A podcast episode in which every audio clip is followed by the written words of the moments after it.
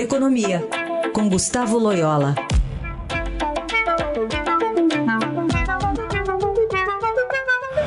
Às 8 horas e 21 minutos, Gustavo Loyola já ao vivo aqui com a gente. Tudo bem, Loyola? Bom dia.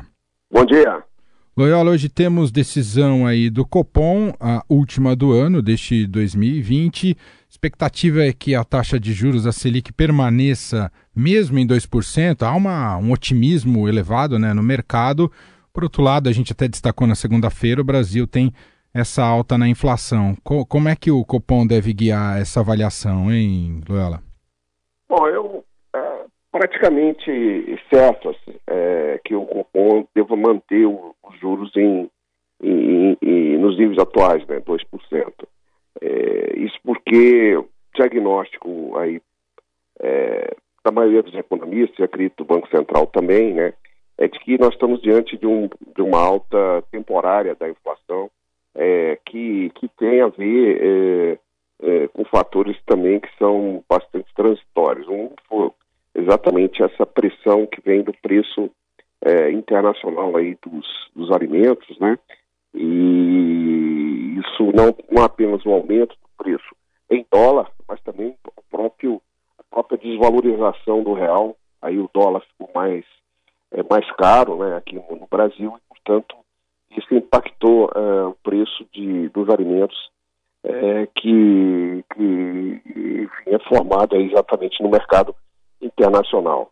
É, o segundo fator, também transitório, é que é, o desarranjo aí nas cadeias produtivas no Brasil em função da, da, da pandemia, né? então há uma falta de, de produtos em algumas é, em alguns eh, segmentos aí do, do, do, dos mercados.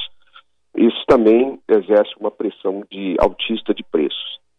Terceiro, há uma demanda reprimida do, durante o período de distanciamento social. Essa demanda, quando foi liberada, uh, gerou aí um, um, um aumento, por um excesso de, de, de, procura em alguns mercados, alguns uh, produtos. Isso também outro fator uh, é, autista, né? E, então, assim, nós estamos diante de, de, de, de, impactos, né, que não devem perdurar. A questão, é, a expectativa é com uma safra de, de, é, de, de, alimentos aí no início do ano que vem é, haja um arrefecimento do, do preço dos alimentos. Né? O próprio dólar agora mostra-se um, um comportamento mais é, melhor, né? Você tem aí o dólar hoje é, ele, ele caiu é, nos últimos, nas últimas semanas, então aquela pressão autista arrefeceu, né? E então assim há, uma há uma expectativa aí de que a inflação, embora um pouco mais alta do que se espera no ano que vem, ela fique dentro da meta. Então isso é que deve direcionar o Banco Central é, hoje. Mas é, de, de todo modo, eu acho que há uma expectativa muito grande sobre o diagnóstico que o Banco Central vai é, vai, vai de alguma forma é, tornar público hoje com as declarações aí com o statement, né, que normalmente se faz depois da reunião é, do, do, do, Copom e também o que ele vai dizer na ata, né, que é publicado mais adiante. Bom, Loyola, é, você já presidiu o Banco Central, né, a gente já destacou isso várias vezes aqui, e o, ex, e o atual presidente do Banco Central, Roberto Campos Neto, você citou essa questão inflacionária, mas ele recentemente tam, também demonstrou uma preocupação com a credibilidade mesmo do país com o rumo das contas públicas. Isso entra como aí nessa definição dos juros? É, essa é uma outra questão, Raíssa, bastante, bastante relevante, né? Porque se o, se o Brasil perde rumo aí na questão fiscal, se a gente não consegue é, produzir aí um, uma recuperação das contas públicas, né, é, no, no, curto prazo, inclusive com mudanças estruturais, é, o prêmio de risco aí que, que vai ser exigido no, no, Brasil, quer dizer, os investidores, aumenta muito, isso tem uma pressão muito forte sobre o, o mercado de câmbio e também o próprio financiamento da dívida pública se torna muito mais ou seja, uma gestão macroeconômica muito mais difícil, que acaba também repercutindo sobre o Banco Central, então, sobre a política monetária. É, provavelmente fazendo com que o Banco Central seja forçado a elevar os juros, né? É, e isso aí vai, obviamente, prejudicar a recuperação da economia brasileira. Então, é um, é um contexto macroeconômico delicado. Eu acho que hoje a bola está muito na mão do Congresso e do Ministério da Fazenda, ou do Ministério da Economia, né?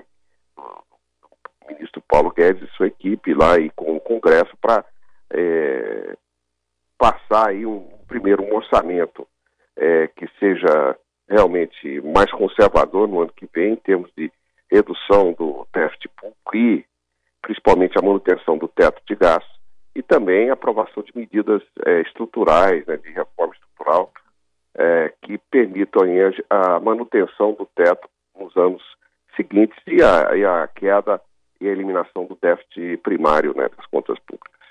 Loyola, você falou sobre orçamento 2021, uh, o, o, o, aprofundamento novamente da, da pandemia, né, dos aumento de casos, dessa situação novamente aguda que estamos vivendo aqui no Brasil, isso vai forçar com que o orçamento de guerra de fato seja prorrogado? O governo não vai ter jeito, o governo deve abrir 2021 uh, eh, gastando mais, uh, Loyola?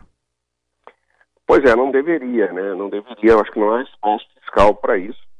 É, mas dependendo do rumo aí da, da pandemia, né, se não houver uma, uma, uma queda aí do, do, é, do número de, de infecções e, e, número de mortes e tal, é, não vai ter outra saída, porque provavelmente é, você vai ter aí um aumento do distanciamento social, é, uma, uma piora das expectativas econômicas e, evidentemente, a recuperação da economia vai, vai se atrasar, né?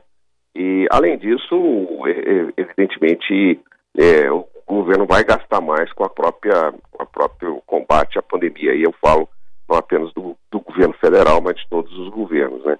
Então, é, é, pode, pode ser, embora não haja muito espaço, mas não se pode descartar a possibilidade de, de algum auxílio emergencial ainda durante os primeiros três meses do ano que vem, é, antes né, de que comece aí uma vacinação em massa no Brasil, que está previsto talvez para começar é, lá em março, fevereiro, março só. Né?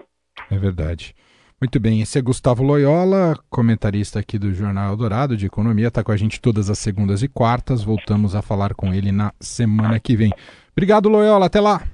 Até lá.